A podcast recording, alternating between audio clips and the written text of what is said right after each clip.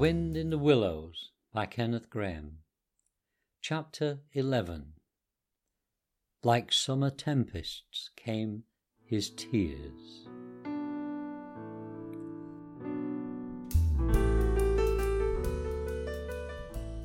The rat put out a neat little brown paw, gripped Toad firmly by the scruff of the neck, and gave a great hoist and a pull and the waterlogged toad came up slowly but surely over the edge of the hole, till at last he stood safe and sound in the hall, streaked with mud and weed to be sure, and with the water streaming off him, but happy and high spirited as of old, now that he found himself once more in the house of a friend, and dodgings and evasions were over and he could lay aside a disguise that was unworthy of his position and wanted such a lot of living up to.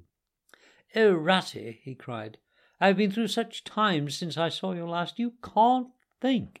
Such trials, such sufferings, and all so nobly borne.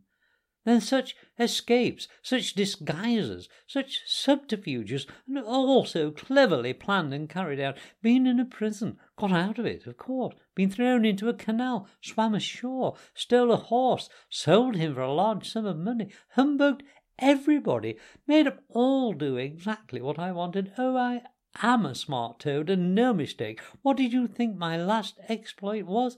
Just hold on till I tell you. Toad, said the water rat, gravely and firmly. You go off upstairs at once and take off that old cotton rag that looks as if it might formerly have belonged to some washerwoman, and clean yourself thoroughly, and put on some of my clothes, and try and come down looking like a gentleman if you can. For a more shabby, bedraggled, disreputable looking object than you I never set eyes on in my whole life. Now stop swaggering and arguing and be off. I'll have something to say to you later. Toad was at first inclined to stop and do some talking back at him. He'd had enough of being ordered about when he was in prison, and here was the thing being begun all over again, apparently, and by a rat, too. However, he caught sight of himself in the looking glass over the hat stand, with the rusty black bonnet perched rakishly over one eye, and he changed his mind, and went very quickly and humbly upstairs to the rat's dressing room. There he had a thorough wash and brush up, changed his clothes, and stood for a long time before the glass, contemplating himself with pride and pleasure, and thinking what utter idiots all the people must have been to have ever mistaken him for one moment for a washerwoman. By the time he came down again, luncheon was on the table, and very glad Toad was to see it, for he had been through some trying experiences and had taken much hard exercise since the excellent breakfast provided for him by the gipsy.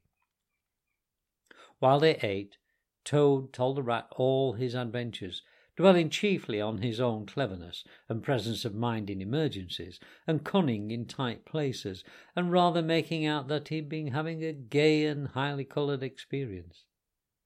But the more he talked and boasted, the more grave and silent the rat became. When at last Toad had talked himself to a standstill, there was silence for a while, and then the rat said, Now, Toady, I don't want to give you pain after all you've been through already, but seriously, don't you see what an awful ass you've been making of yourself? On your own admission, you've been handcuffed, imprisoned, starved, chased, terrified out of your life, insulted, jeered at, and ignominiously flung into the water by a woman, too. Where's the amusement in that? Where does the fun come in? And all because you must needs go and steal a motor car. You know that you've never had anything but trouble from motor cars from the moment you first set eyes on one, but if you will be mixed up with them, as you generally are, five minutes after you've started, why steal them? Be a cripple if you think it's exciting. Be a bankrupt for a change if you've set your mind on it. But why choose to be a convict? When are you going to be sensible and think of your friends and try and be a credit to them? Do you suppose it's any pleasure to me, for instance, to hear animals saying, as I go about, that I'm the chap that keeps company with jailbirds? Now, it was a very comforting point in Toad's character that he was a thoroughly good hearted animal, and never minded being jawed by those who were his real friends. And even when most set upon a thing, he was always able to see the other side of the question. So, although, while the rat was talking so seriously, he kept saying to himself mutinously, But it was fun, though. Awful fun. And making strange, suppressed noises inside him, like and boop, boop, boop, boop, and other sounds resembling stifled snorts or the opening of soda water bottles. Yet when the rat had quite finished, he heaved a deep sigh and said very nicely and humbly, Quite right, Ratty. How sound you always are. Yes, I've been a conceited old ass, I can see that now. But now I'm going to be a good toad and not do it any more. As for motor cars, I've not been at all so keen about them since my last ducking in that river of yours. The fact is, while I was hanging on to the edge of your hole and getting my breath, I had a sudden idea. A really brilliant idea. Connected with motorboats. There, there, there, don't take on so, old chap, and stamp and upset things. It was only an idea, and we won't talk about it any more now. We'll have our coffee and a smoke and a quiet chat, and then I'm going to stroll gently down to Toad Hall and get into clothes of my own and set things going again on the old lines. I've had enough of adventures. I shall lead a quiet, steady, respectable life, pottering about my property and improving it, and doing a little landscape gardening at times. There will always be a bit of dinner for my friends when they come to see me, and I shall keep a pony chaise to jog about the country in, just as I used to do in the good old days before I got restless and wanted to do things. Stroll gently down to Toad Hall, cried the rat, greatly excited. What are you talking about? Do you mean to say you haven't heard? Heard, heard, heard what? said Toad, turning rather pale. Go on, Ratty, quick, don't spare me. What haven't I heard? Do you mean to tell me, shouted the rat, thumping with his little fist upon the table, that you've heard nothing about the stoats and weasels? What? The wild wooders? cried Toad, trembling in every limb. No, not a word. What have they been doing? And how they've been and taken Toad Hall? continued the rat. Toad leaned his elbows on the table, and his chin on his paws, and a large tear welled up in each of his eyes, overflowed, and splashed on the table. Plop, plop. Go on, Ratty, he murmured presently. Tell me all. The worst is over. I am an animal again. I can bear it. When you got into that that trouble of yours, said the rat slowly and impressively. I mean, when you disappeared from society for a time over that misunderstanding about a, a, a machine, you know. Toad merely nodded. Well, it was a good deal talked about down here, naturally, continued the rat. Not only along the riverside, but even in the wild wood. Animals took sides, as always happens. The river bankers stuck up for you, and said you had been infamously treated, and there was no justice to be had in the land nowadays but the wildwood animals said hard things and served you right, and it was time this sort of thing was stopped. And they got very cocky and went about saying you were done for this time. You would never come back again. Never, never, never. Toad nodded once more, keeping silence. That's the sort of little beast they are, the rat went on. But Mole and Badger, they stuck out through thick and thin that you would come back again soon, somehow. They didn't know exactly how, but somehow. Toad began to sit up in his chair again and to smirk a little. They argued from history, continued the rat. They said that no criminal laws had ever been known to prevail against cheek and plausibility such as yours, combined with the power of a long purse. So they arranged to move their things into Toad Hall and sleep there and keep it aired and have it all ready for you when you turned up. They didn't guess what was going to happen, of course. Still, they had their suspicions of the wildwood animals. Now I come to the most painful and tragic part of my story. One dark night, it was a very dark night, and blowing hard too, and raining simply cats and dogs, a band of weasels, armed to the teeth, crept silently up the carriage drive to the front entrance. Simultaneously, a body of desperate ferrets advancing rapidly through the kitchen garden, possessed themselves of the backyard and offices, while a company of skirmishing stoats who stuck at nothing occupied the conservatory and the billiard room, and held the French windows opening onto the lawn. The mole and the badger were sitting by the fire in the smoking room, telling stories and suspecting nothing, for it wasn't a night for any animals to be out in, when those bloodthirsty villains broke down the doors and rushed in upon them from every side.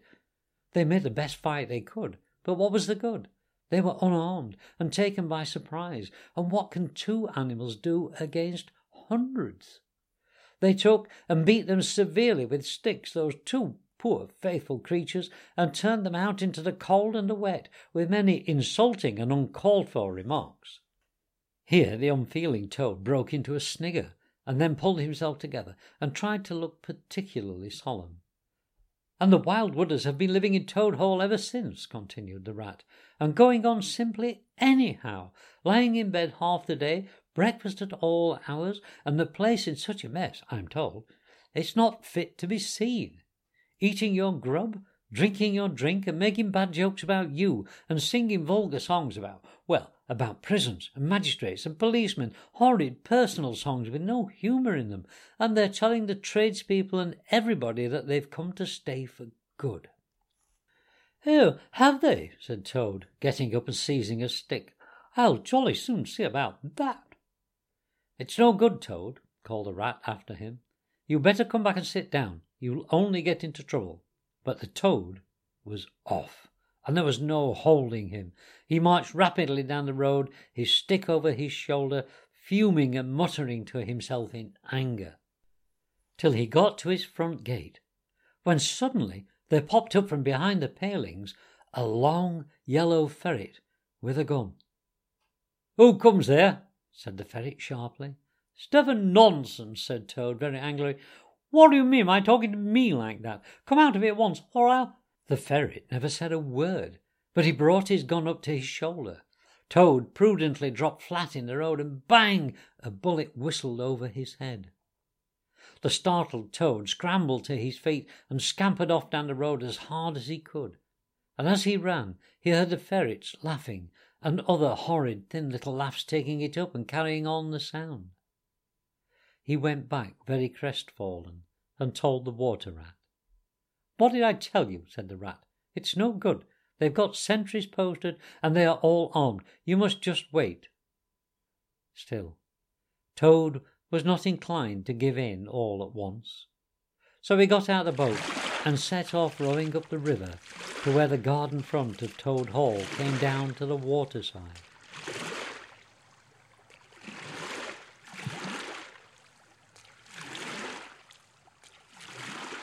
Arriving within sight of his old home, he rested on his oars and surveyed the land cautiously.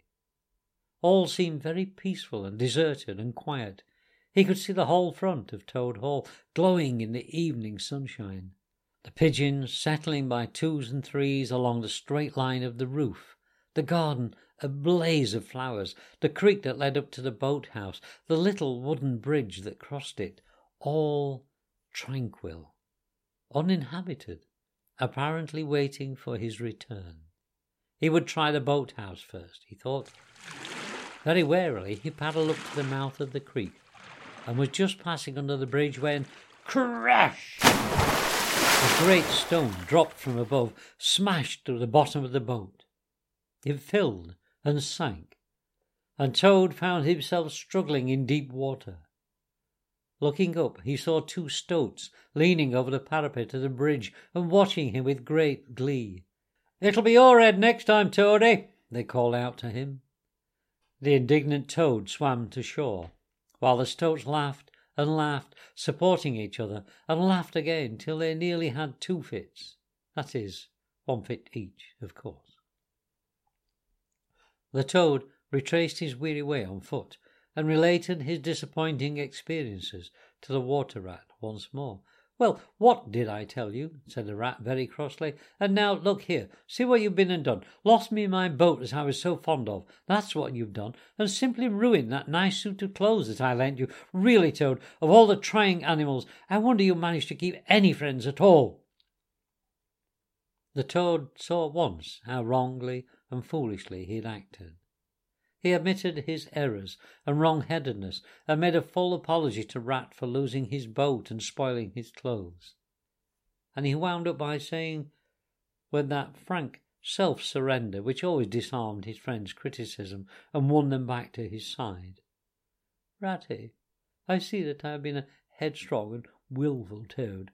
Henceforth, believe me, I will be humble and submissive, and will take no action without your kind advice and full approval. If that is really so, said the good natured rat, already appeased, then my advice to you is, considering the lateness of the hour, to sit down and have your supper. We shall be on the table in a minute, and be very patient, for I am convinced that we can do nothing until we have seen the mole and the badger, and heard their latest news, and held conference and taken their advice in this difficult matter. Oh, oh yes, Mole and Badger, said Toad lightly. What's become of them, the dear fellows? I had forgotten all about them. Well may you ask, said the Rat reproachfully. While you were riding about the country in expensive motor cars, and galloping proudly on blood horses, and breakfasting on the fat of the land, those two poor devoted animals have been camping out in the open in every sort of weather, living very rough by day and lying very hard by night, watching over your house patrolling your boundaries, keeping a constant eye on the stoats and the weasels, scheming and planning and contriving how to get your property back for you. You don't deserve to have such true and loyal friends, Toad. You don't, really. Some day, when it's too late, you'll be sorry you didn't value them more while you had them. I'm an ungrateful beast, I know, sobbed Toad, shedding bitter tears. Let me go out and find them, out into the cold, dark night, and share their hardships, and try and prove by. Hold on a bit. Surely I heard the chink of dishes on a tray. Ah, supper's here at last. Hooray! Come on, Ratty.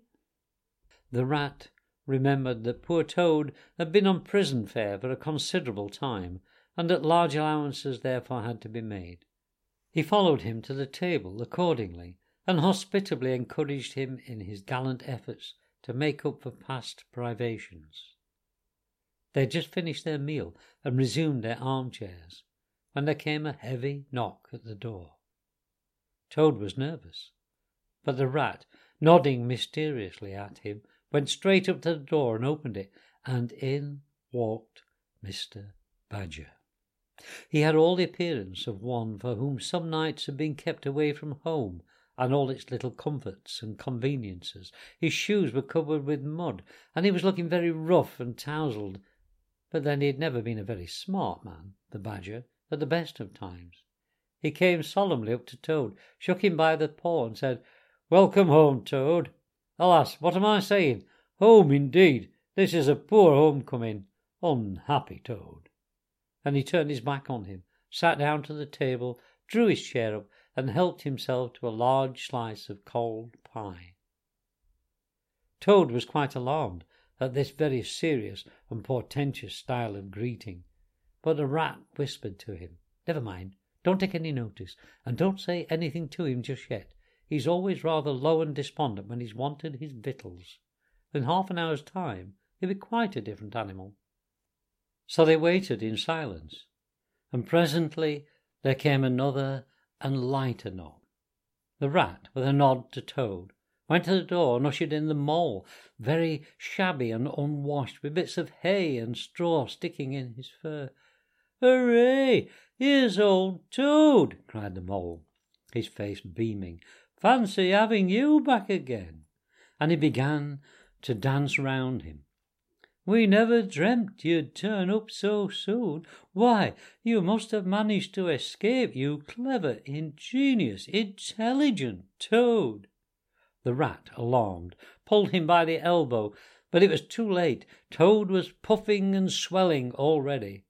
Clever? Oh, no, he said. I'm not really clever, according to my friends. I've only broken out of the strongest prison in England, that's all, and captured a railway train and escaped on it, that's all, and disguised myself and gone about the country humbugging everybody, that's all. Oh no, I'm a stupid ass, I am. I tell you one or two of my little adventures, Mole, and you shall judge for yourself. Well, well, said the mole, moving towards the supper table. Supposing you talk while I eat. Not a bite since breakfast. Oh my, oh my.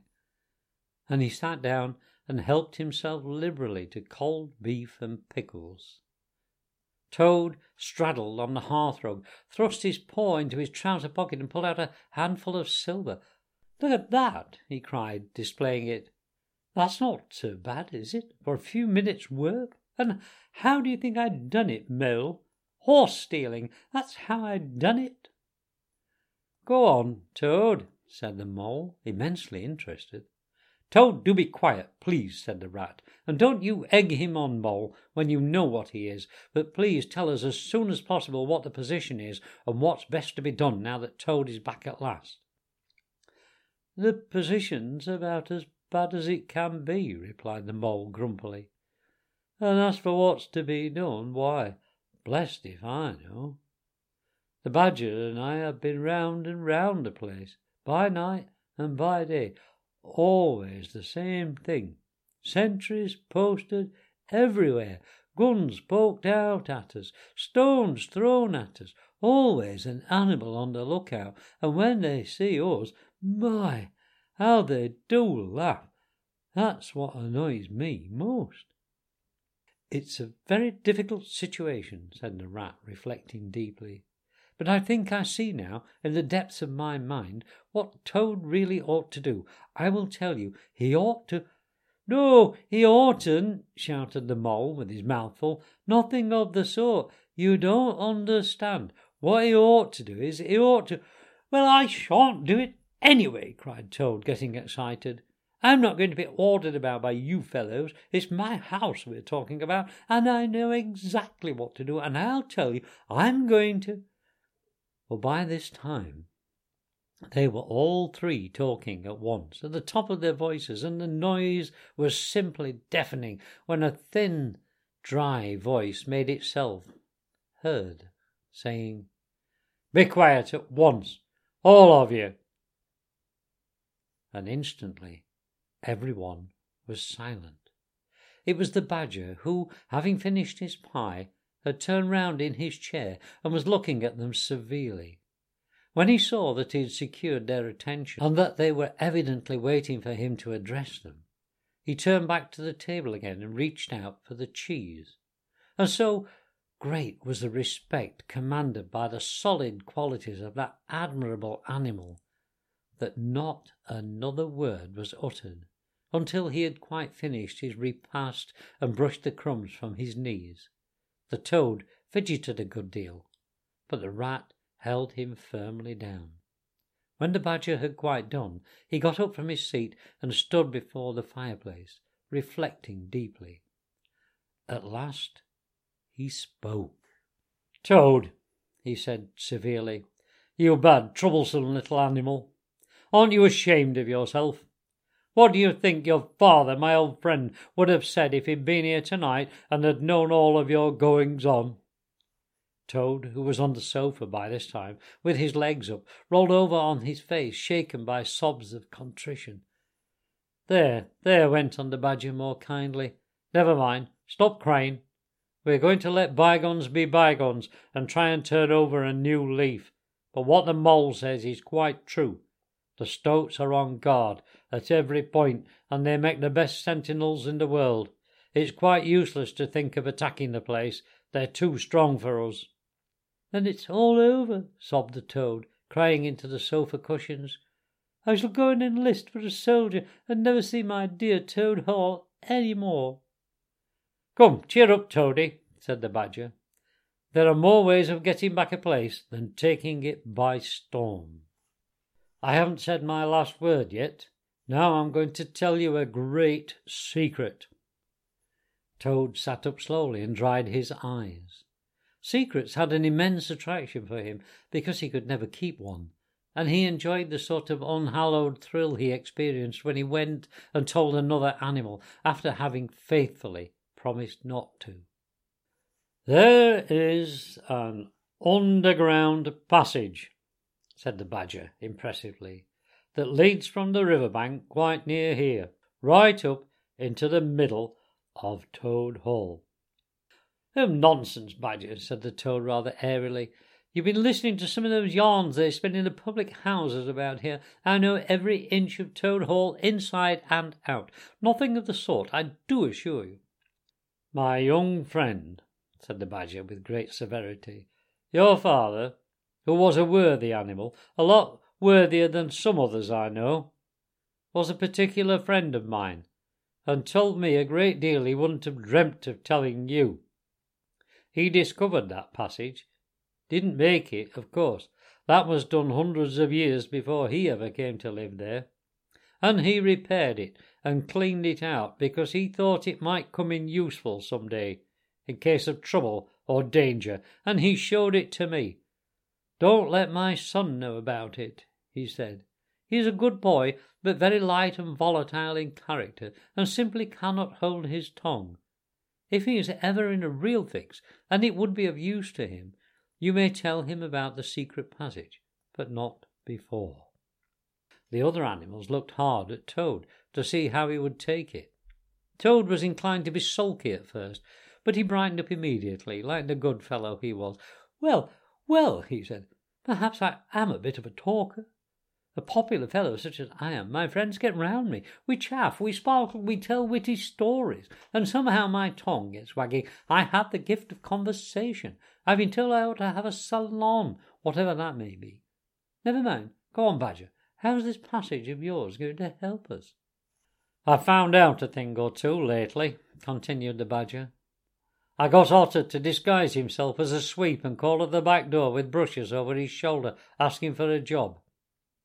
There's going to be a big banquet tomorrow night. It's somebody's birthday. The chief weasels, I believe.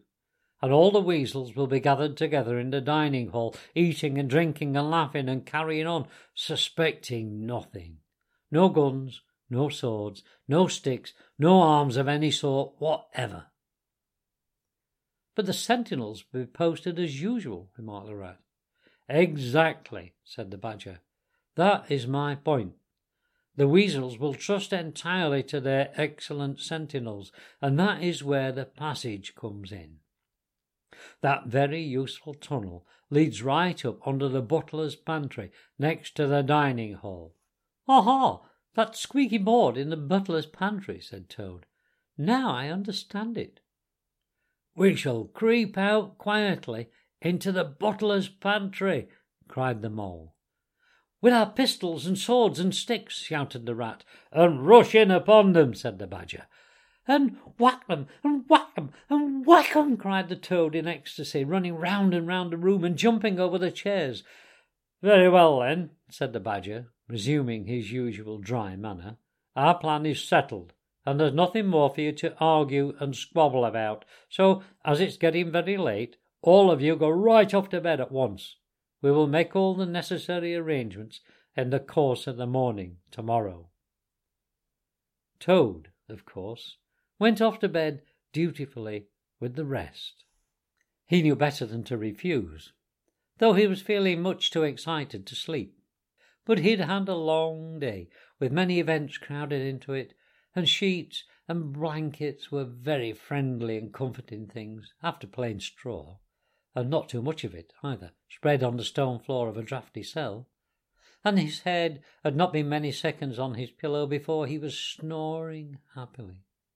Naturally, he dreamt a good deal about roads that ran away from him just when he wanted them, about canals that chased him and caught him, and a barge that sailed into the banqueting hall with his week's washing, just as he was giving a dinner party, and he was alone in the secret passage, pushing onwards, but it twisted and turned round and shook itself and sat upon its end, yet somehow, at the last, he found himself back in Toad Hall, safe and triumphant, with all his friends gathered round about him earnestly assuring him that he really was a clever toad.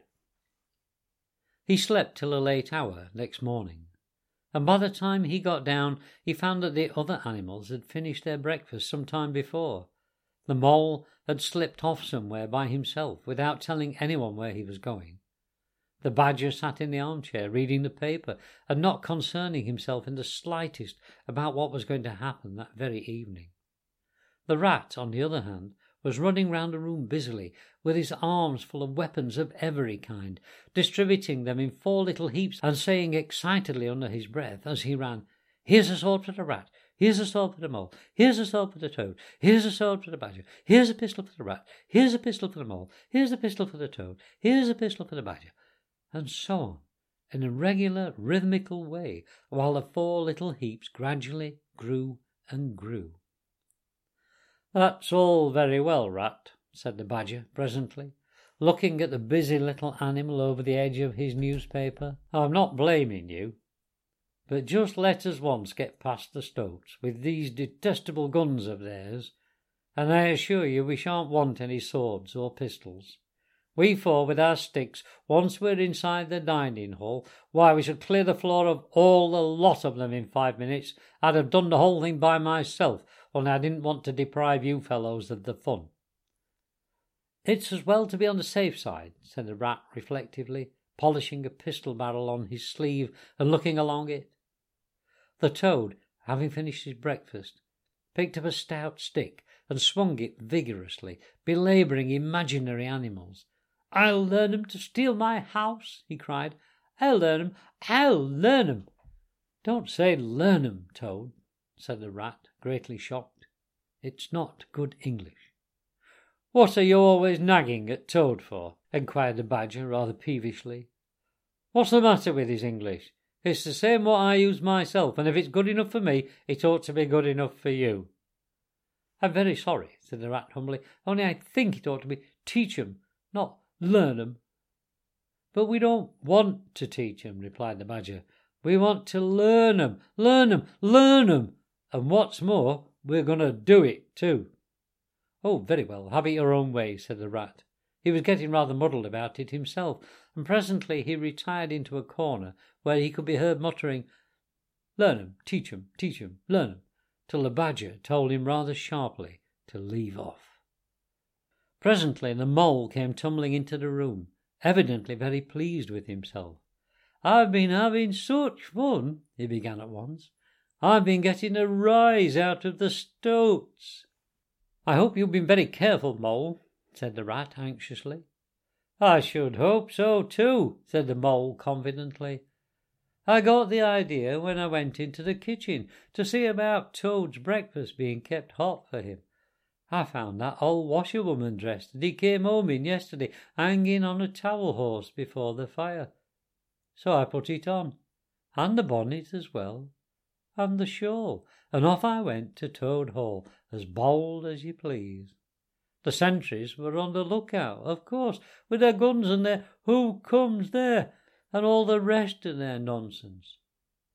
Good morning, gentlemen, says I, very respectful. Want any washing done today? They looked at me very proud and stiff and haughty and said, Go away, washerwoman.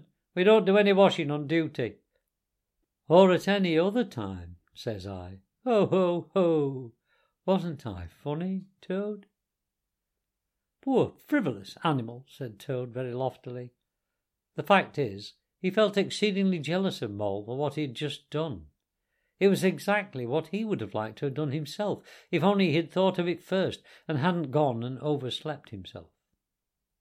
Some of the stoats turned quite pink, continued the mole, and the sergeant in charge, he said to me, very short, he said, Now run away, my good woman, run away.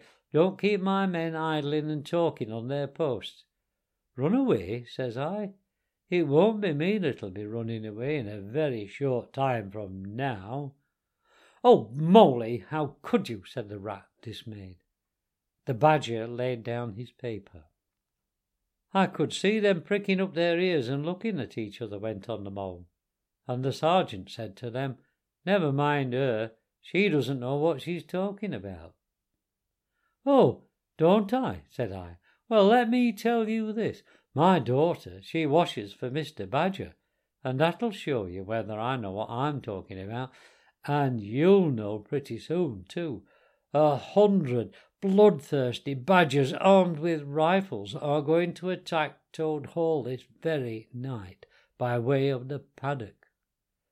Six boatloads of rats with pistols and cutlasses will come up the river and effect a landing in the garden, while a picked body of toads known as the diehards or the death or glory toads will storm the orchard and carry everything before them, yelling for vengeance. There won't be much left of you to wash by the time they've done with you, unless you clear out while you have the chance. Then I ran away, and when I was out of sight, I hid. And presently I came creeping back along the ditch and took a peep at them through the hedge.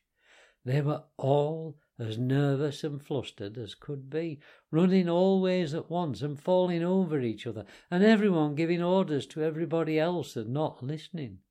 And the sergeant kept sending off parties of stoats to distant parts of the grounds, and then sending other fellows to fetch 'em back again. And I heard them saying to each other, That's just like the weasels.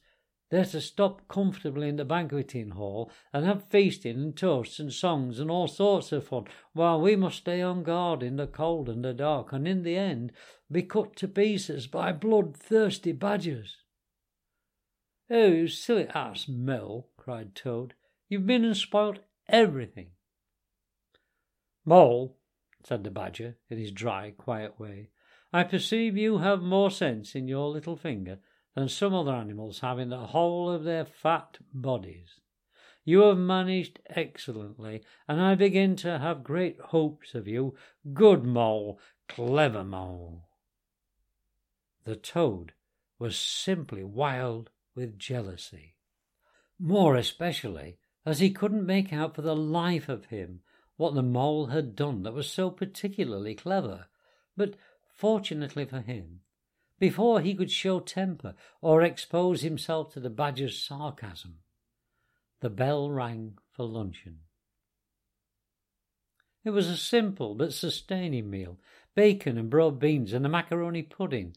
And when they'd quite done, the badger settled himself into an armchair and said, Well, we've got our work cut out for us tonight, and it will probably be pretty late before we're quite through with it, so I'm just going to take forty winks while I can and he drew a handkerchief over his face and was soon snoring.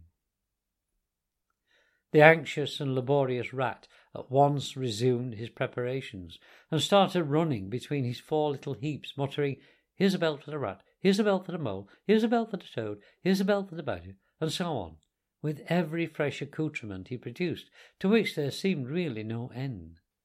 So the mole drew his arm through Toad's, led him out into the open air, shoved him into a wicker chair, and made him tell all his adventures from beginning to end, which Toad was only too willing to do. The mole was a good listener, and Toad, with no one to check his statements or to criticize in an unfriendly spirit, rather let himself go. Indeed, much that he related belonged more properly to the category of what might have happened had I only thought of it in time instead of ten minutes afterwards? Those are always the best and the raciest adventures. And why should they not be truly ours, as much as the somewhat inadequate things that really come off?